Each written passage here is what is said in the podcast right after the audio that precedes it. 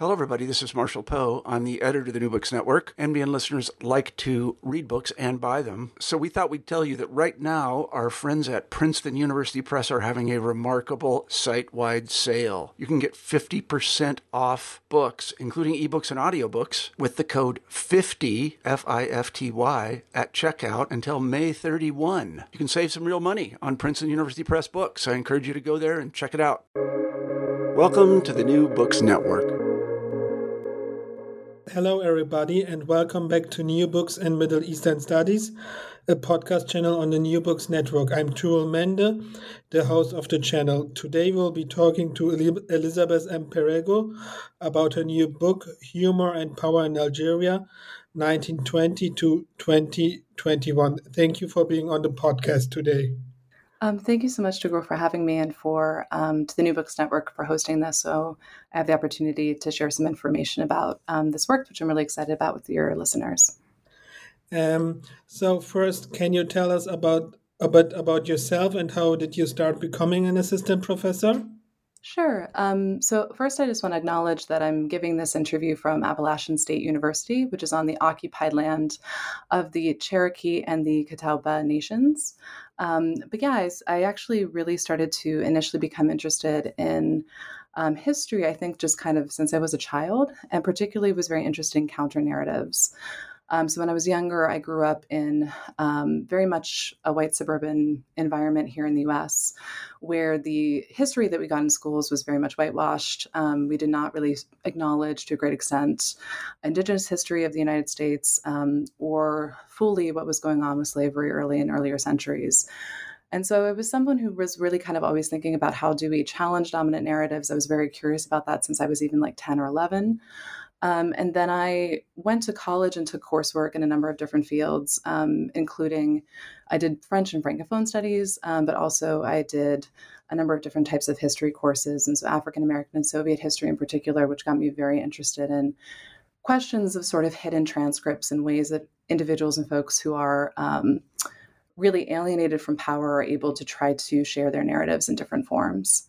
Um, and so I just got curious about that. And then I, I was reading and enjoying reading and writing in college and researching. Um, and, you know, when I found out, if, initially when I went to college, and I'm not first generation, um, but I initially kind of didn't realize. I thought there were sort of researchers and then teachers at the college level. And when I realized that you could do both, I was really excited and just kind of got me on the path towards wanting to learn more um, and to try to produce uh, material and contribute to conversations that would widen and broaden the number of narratives and the type of voices that we had um, at the table when studying history.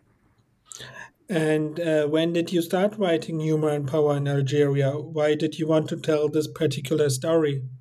Yeah, so this actually um, goes back about 10 years. So this um, book does build off of my dissertation work, um, which I completed at The Ohio State University with Ousman Kobo, Ahmad Sikainga, and Sabra Webber. And initially, I was interested, I was drawn to Maghrebi history um, sort of by accident. I had, when I was in college, taken a class with someone who worked on the history of French Empire and knowledge production in the 19th century and into the early 20th century. So, George Trumbull, um, who has some fantastic work um, on those topics. And took a course with him, and then um, was studying French at the time and wanted to use French in research.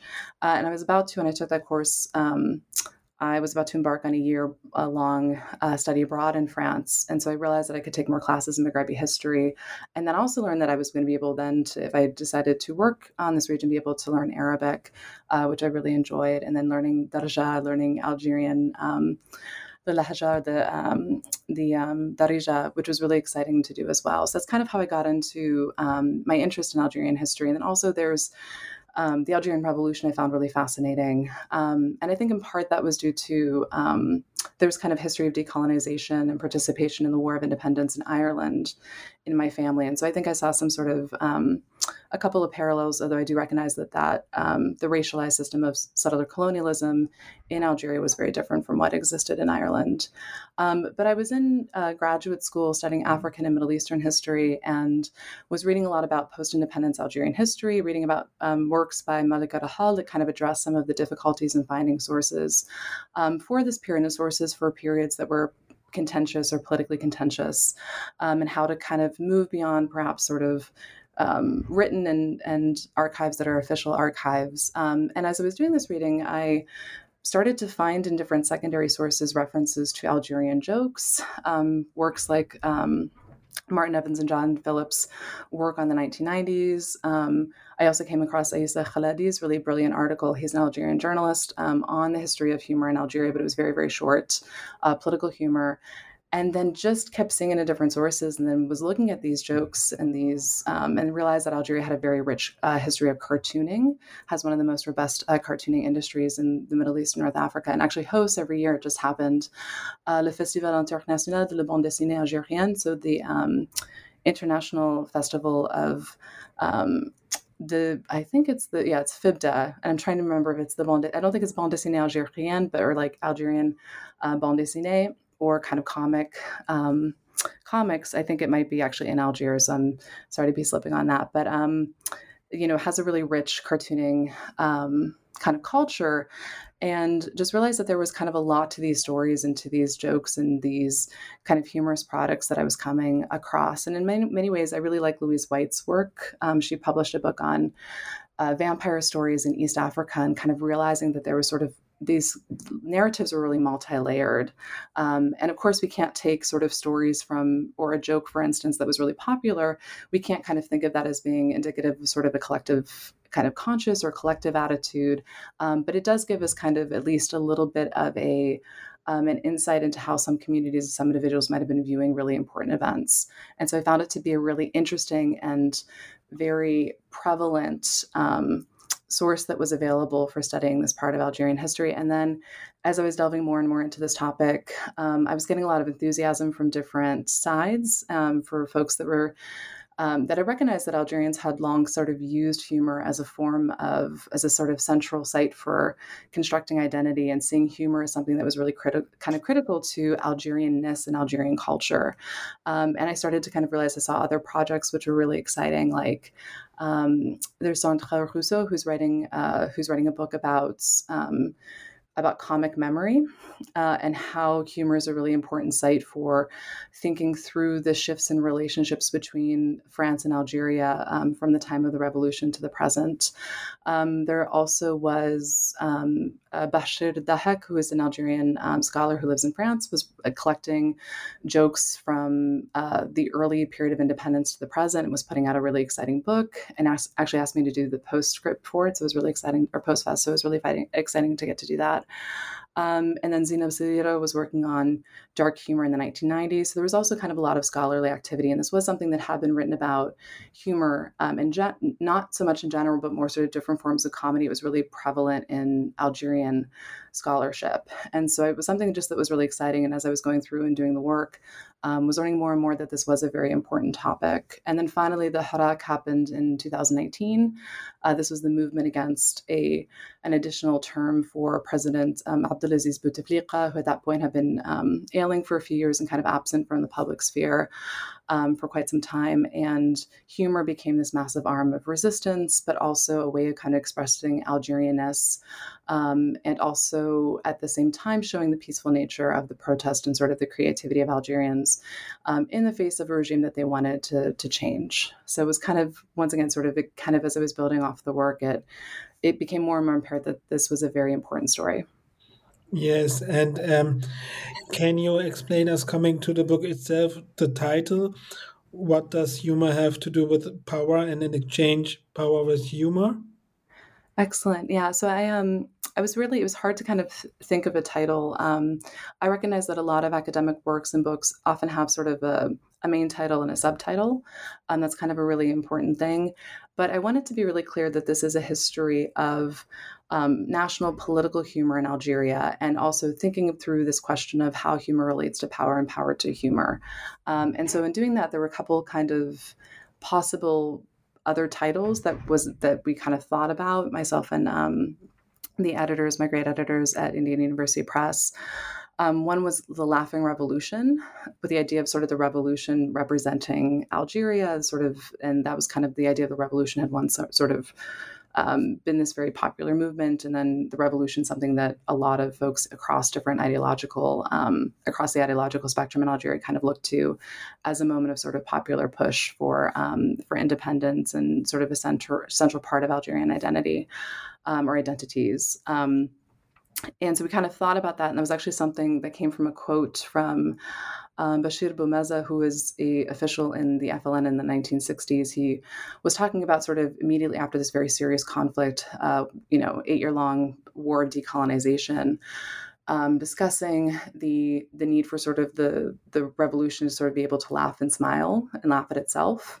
Um, but then I wanted to make sure too that we weren't kind of confusing if we're using kind of a synonym for humor, because um, I really wanted to think of humor in a more sort of um, capacious way. Um, so that was one thing that I noticed in sort of earlier Algerian scholarship on wasn't necessarily humor, but would be on something like theater and comedy and theater, or jokes over here, or cartoons over here. I wanted to kind of pull all these together and see what some of the common threads were in intertextuality across different genres of humor.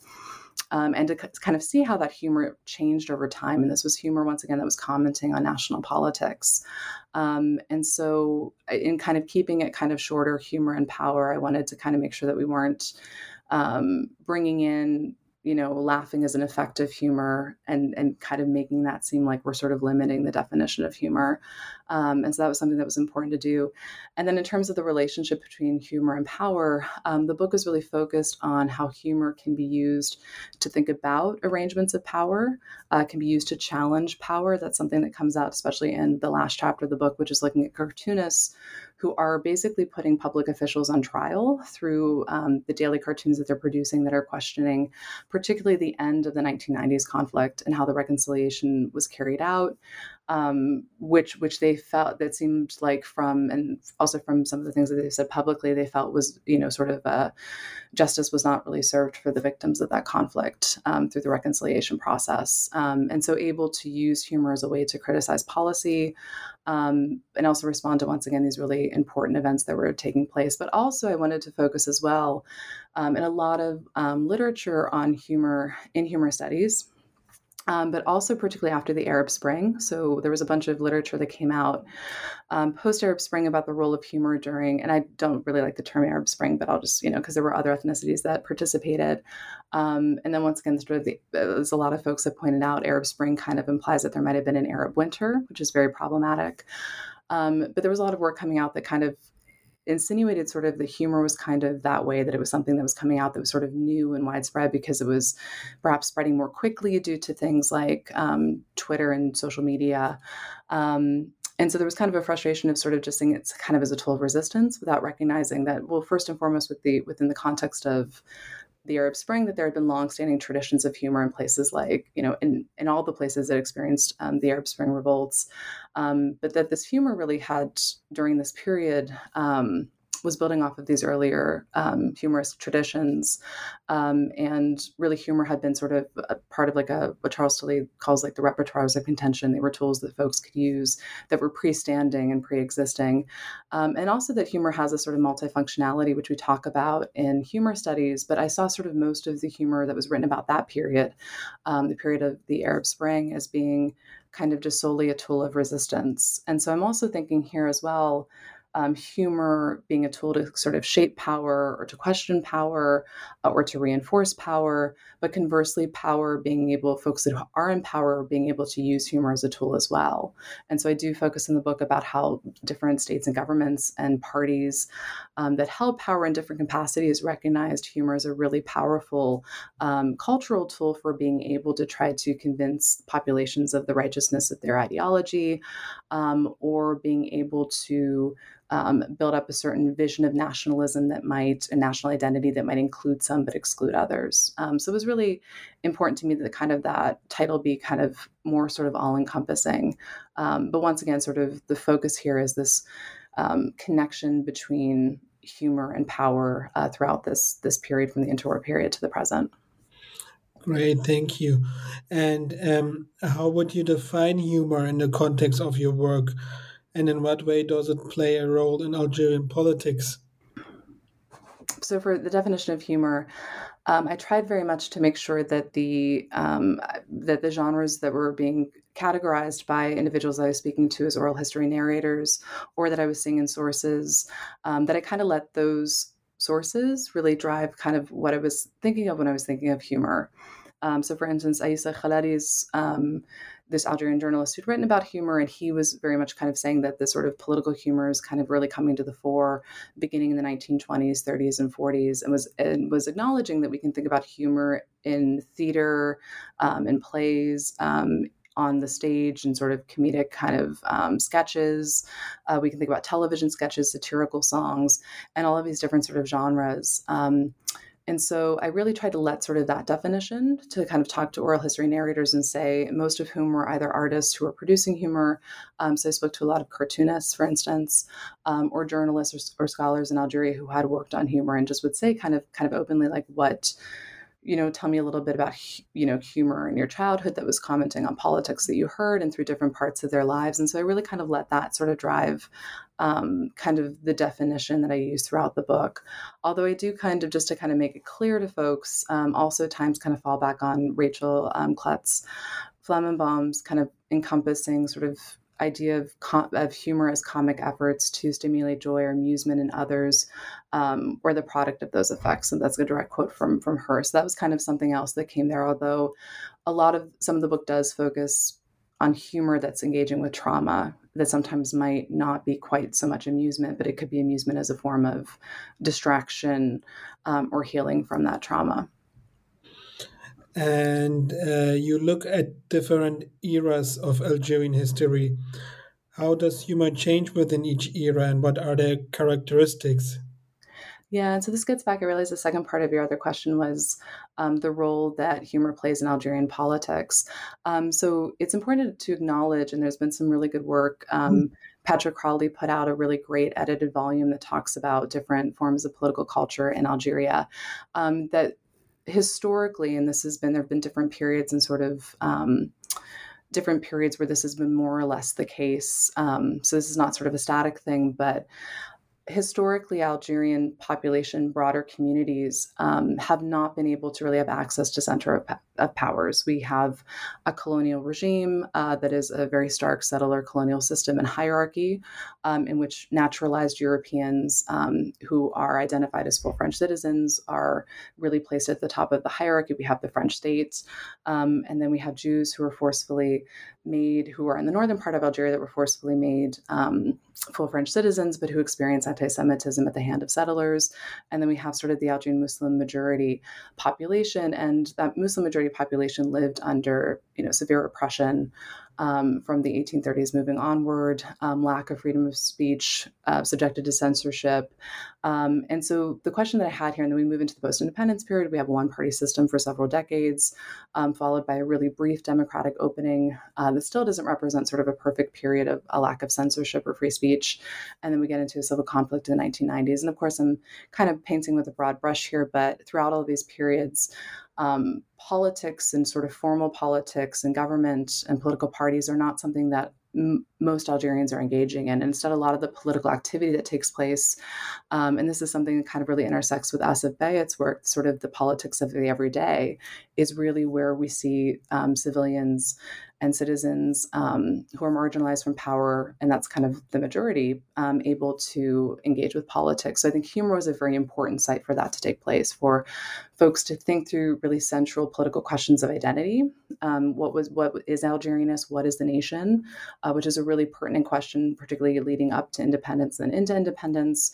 Who should have power? Who shouldn't have power? What do we think of our leaders? Um, so there's um, I'll get to sort of how I periodicize um, humor and uh, the sort of national political humor um, in a second, but there is this um, kind of pattern in the post-independence era of which is very common across countries of um, kind of ridiculing and mocking at times political leaders. But in Algeria, the 1980s in particular, under um, the third Algerian president, Chadli Bendjedid, this was the president that just garnered a lot of, of jokes. There were so many jokes about him. There, were, there was actually kind of a meta joke that was about all of the jokes um, that existed. And I might actually get into that just because it's an interesting uh, joke. But there was a joke that he had actually asked his secret services to collect all the jokes that they heard to bring them and put them in bags.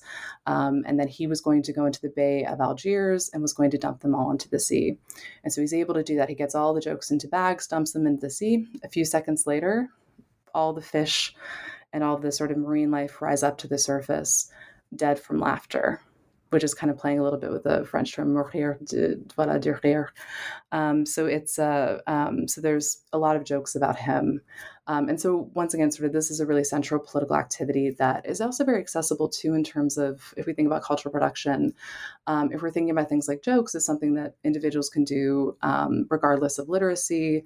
Um, they're able to uh, be able to make there's a, an inherent ambiguity to humor which can make it something that can kind of pass um, without sometimes um, the perceptibility or like kind of legibility of what's actually being said to a power or to an authority. So it can be a very effective hidden transcript for hiding uh, messages that are really important as well.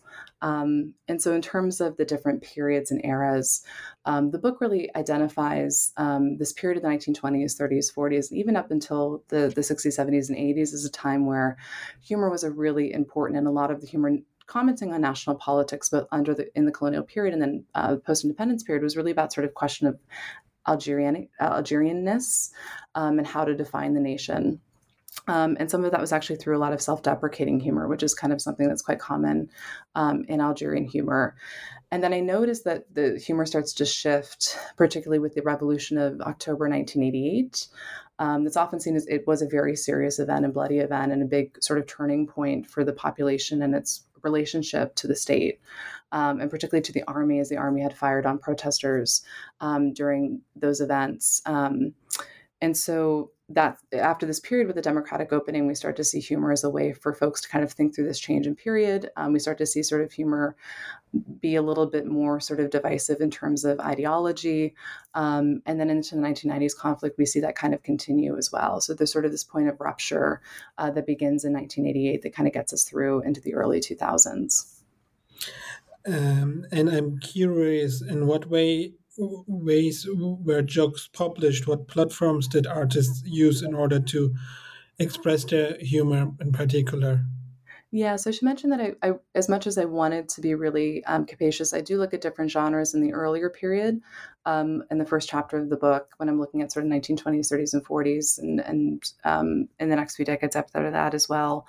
Um, but I did focus mostly in the book on jokes and cartoons, um, in part because those are the forms of humor that really kind of persist into the 1990s and allowed me to sort of see this kind of map this change um, over time. Because we have things like stand-up comedy that kind of comes to a halt in the 1990s 1990s um, as Algeria is in the civil conflict and it becomes kind of dangerous to make jokes about about national politics.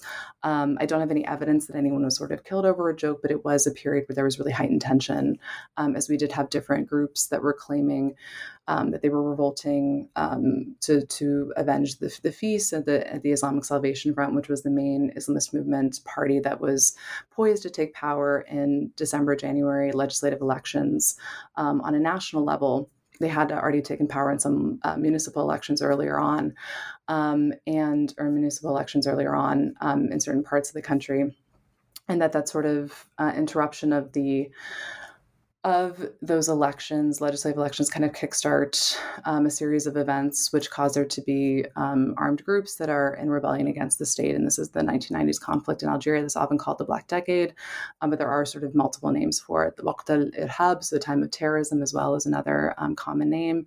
Uh, in French, Décennie Noire uh, is also one as well. Um, and so the I was getting to sort of um, in terms of sort of the, the ways of getting at some of these sources. Um, so humor was really expressed in a lot of different ways in the 1920s, 30s, lots of satirical songs. Theater was really big during this period and was a big area um, in which we see different artists that are thinking about what the Algerian nation can look like. Should the Algerian nation be a nation in which we're sort of still part of France and we are kind of openly embracing um, you know, interracial marriage, um, interreligious marriage. Um, songs were really important as well, satirical songs. Um, television sketches were really important as we're getting into kind of the 50s and 60s. Um, but uh, as we're moving forward, cartooning becomes really important. It started, you know, a little bit earlier, um, but there is cartooning during the uh, revolution uh, that is sort of very much supporting the National Liberation Front, which was the main uh, movement for um, liberation in Algeria during the revolution. And then in the ni- late 1960s and moving forward, there starts to be this sort of robust cartooning industry that emerges. Um, and so there's all sorts of material there, sort of in newspapers and media and print culture.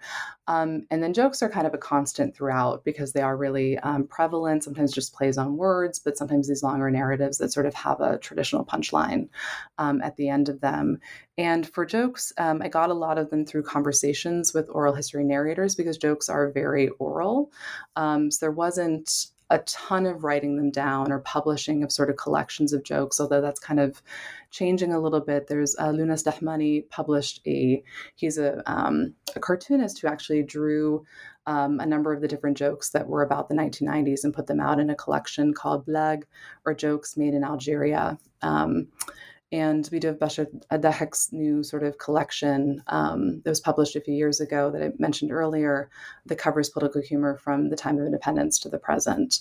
Um, but for the most part, they are jokes that just kind of were very common transcripts. So you, I could kind of trace how common a joke was, whether I could find it in multiple different sources with multiple narrators. Um, there is some of the jokes actually are part of um, what Mehdi Semati calls uh, sort of a global intertextuality of humor. Um, so there are some there's some borrowings and some from some jokes that were common. It's hard to know whether they originate in Algeria or sort of borrowing from other parts of um, the Middle East, North Africa, for instance, um, and also from um, uh, Soviet humor kind of made its way as well. Sort of this, there's sort of this international sort of socialist humor, um, but there's evidence too that Algerian uh, communities also produced jokes and other things that were transmitted elsewhere as well, and that became sort of adapted to local um, cultures, which is which is also really interesting.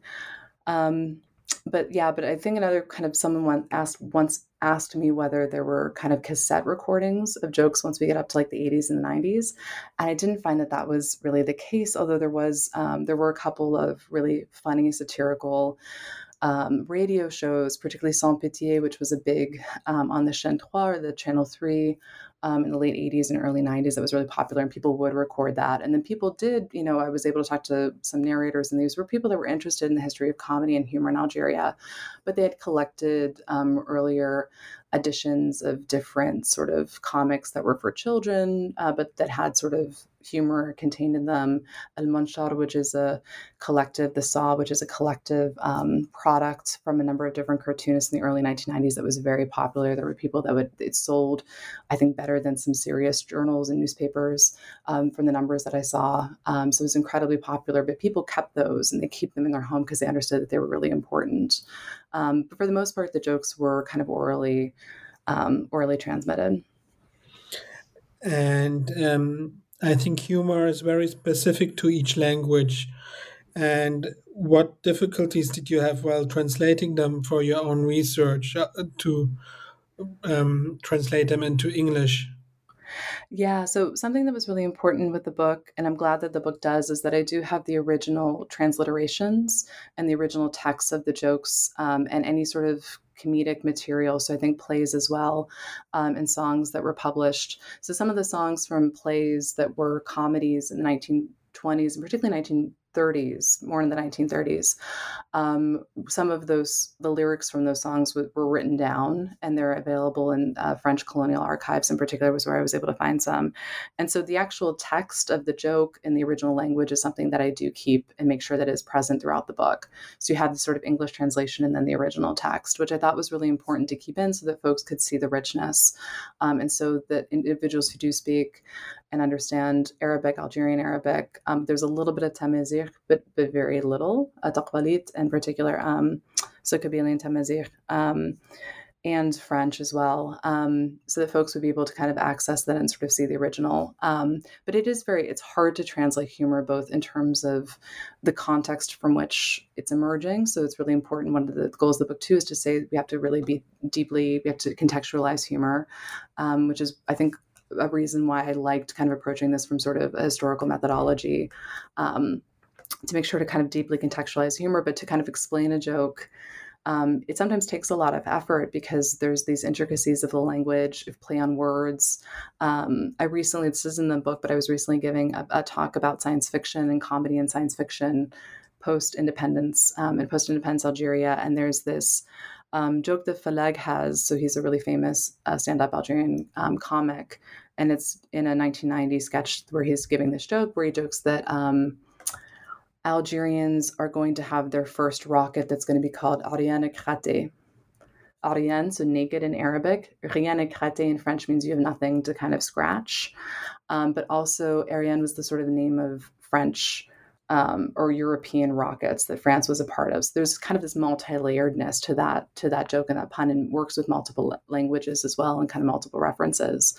Um, and so it's it's interesting to have to kind of unpack that and explain it. And it's hard to do that because I think you don't want to lose the interest of the reader in that sort of ex- explanation. Uh, but it is really important um, in terms of kind of content. I didn't notice. Um, I think that the biggest example of sort of difference between someone who's producing in, in different languages because um, i didn't notice uh, kind of differences in sort of themes in different languages ex- with the exception of um, so cross languages except for some cartoons from the 90s um, we do have Ayub, who's the biggest cartoonist, um, who works for Al Khabar um, in Algeria, which is the largest um, Arabic language newspaper daily. And he did write that he had to kind of change because his audience might have been more conservative and might have um, been more offended if he had sort of linked um, signs like, for instance, beards.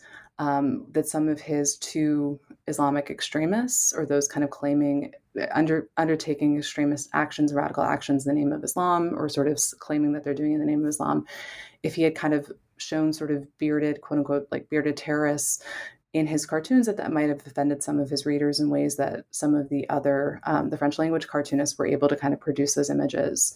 Um, so there is kind of a difference in sort of the content of comedy um, across um, those languages in that particular context. But actually Fellag is someone who his his comedy that he produces in Algeria it's actually more about I think audience. He would produce it in Tamazight in, in Algerian Arabic, mostly in Algerian Arabic, and then French and then a little bit of English at times when he did stand up comedy routines in the early 90s in Algeria. And then he leaves and goes to France and then now does sort of more sort of what Sandra Rousseau works on in terms of comic memory between France and Algeria. He's oftentimes commenting on sort of explaining Algeria and Algerian cultures to French audiences. And so the, the content and sort of the delivery and the language is much different between those kind of products as well. But very much language is a huge part of this and trying to unpack it is is quite complicated. So I tried to make sure to include the original language and then um, in the in the text in the book, and then also try to explain, um, but kind of keeping the narrative going at the same time. And what other difficulties did you come across while working on your research? Did you come any uh, difficulties or how? yes. yeah. So it's um. I think probably just um, sort of trying to find material from earlier periods was a little bit complicated. I think that jokes from the 20s and 30s, and that was kind of really complicated because that was before the time of many of my narrators. Um, and so, kind of really only being able to get like a couple of jokes from that period um, was a bit of a challenge because you like to have sort of a broad sort of swath or to find a, a, joke that maybe appeared in multiple sources, which is what I'm able to do for the 60s and 70s moving forward.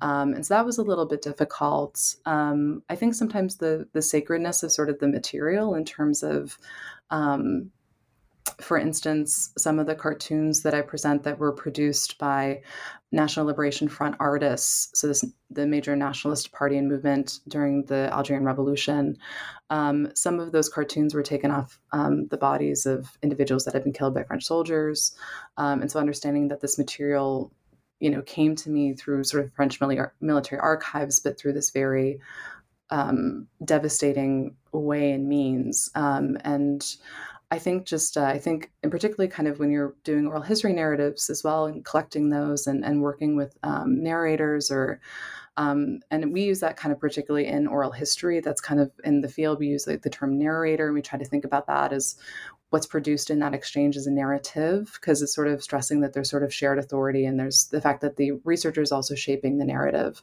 um, that results. I just kind of explain that in case I've had some folks in the past be like, do you mean like interlocutor? Do you mean interviewee? And, and kind of explain why I'm using the term narrator. Um, but in conducting those those um, exchanges, um, there's always kind of a lot of challenge when you're asking folks to to um, talk about periods that might have been difficult, such as the 1990s. Um, for the cartoonists that I was speaking to about that period, um, they had lost colleagues. Uh, they themselves had been under threat. Um, for instance, Ali Dilem had to was one of the major cartoonists that kind of continues to to draw throughout the period and was sort of known as like the voice of his nation and was very very popular um, at the time but had to go into hiding and sort of lost his youth um, and then eventually went to france for a little bit but he lost um, you know, very good friends and and his mentor Said Mekbel. And I talk about that a little bit in the in the text as well. And so I think it was is challenging sometimes emotionally to kind of to, to speak with folks about that, and then also to make to you feel the sort of sense of which you should feel um, as trying to explain these narratives and, and, go through and analyze them to make sure that you're representing them correctly and accurately. So I think that's just a, a challenge to make sure you do that to make sure that you um, are really good at contextualizing the humor. You're not over interpreting. Um, you're understanding kind of the nuance of something that was perhaps uh, had sort of an ephemeral kind of impact or was talking about events that were sort of happening and unfolding in real time.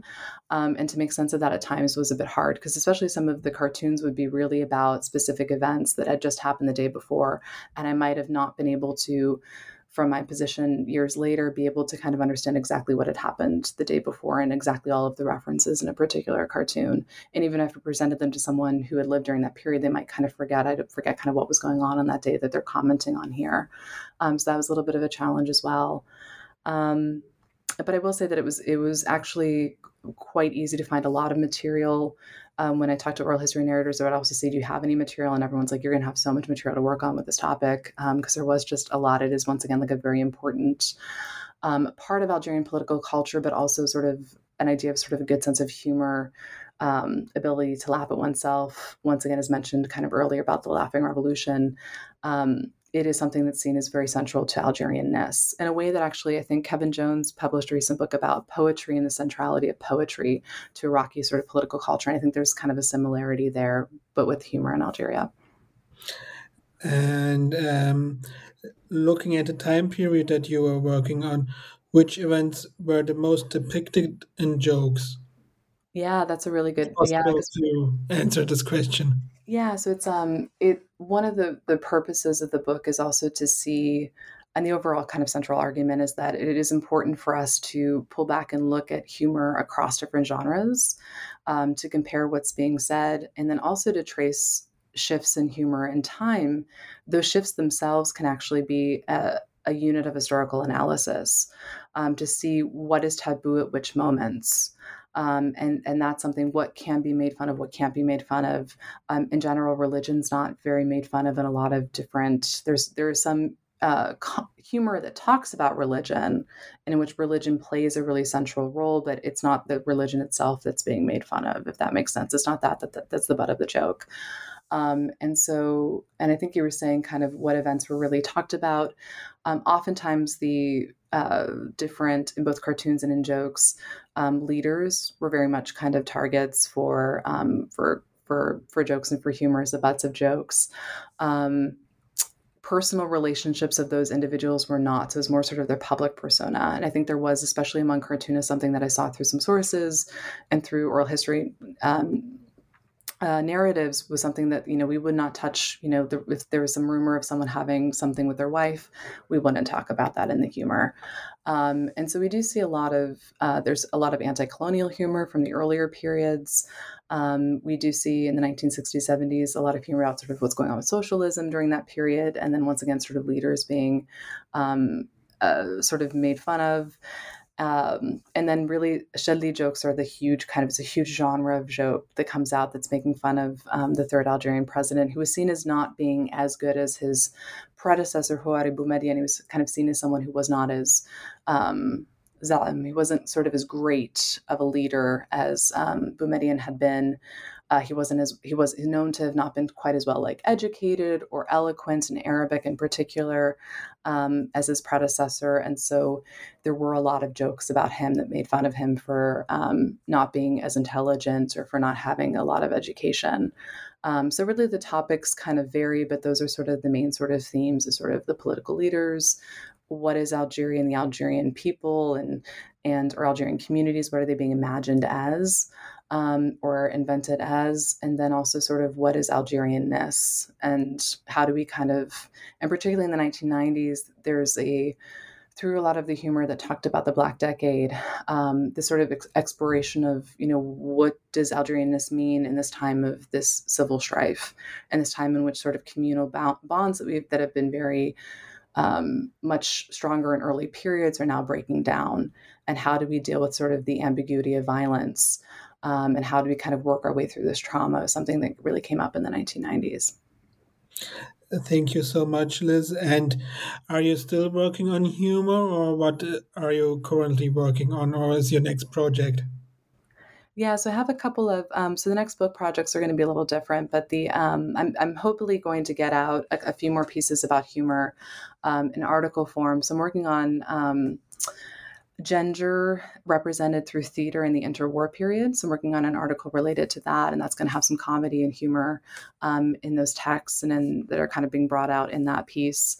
Um, I'm working. I'd like to do an article on the early history of Algerian cartooning because I do kind of skip through it pretty quickly in the books. I do want to go back to that and really give it its due diligence, particularly because of how important cartooning culture is um, in Algeria and to not only in Algeria but also Algeria and the region as well, and Middle East and Africa. Um, and then also, I am working on a piece I mentioned earlier, Fellag, talking about a spaceship. Um, I'm working on a piece on Algerian science fiction and shifts in sort of the content of science fiction from the 60s and 70s through um, the 1990s, and how it goes from being kind of a very serious way for the state and then also just artists to think about um, different Algerian futures that are quite positive to more sort of pessimistic. And there's a lot of parody in the 80s and the 90s. So I'm going to kind of write about that. Um, but the next book project that I'm working on is actually I have one of two projects, but I'll just explain one that I'm really excited about, which is going to look at. I, I am very interested in my work on the intersection of culture and politics and gender and how sort of gender notions of identity um, community, power, um, how those are often expressed through culture, um, but that these sort of gendered ideas can sometimes um, be used to explain who should have power, who shouldn't have power in different parts of um, Maghrebi history, but particularly in Algeria.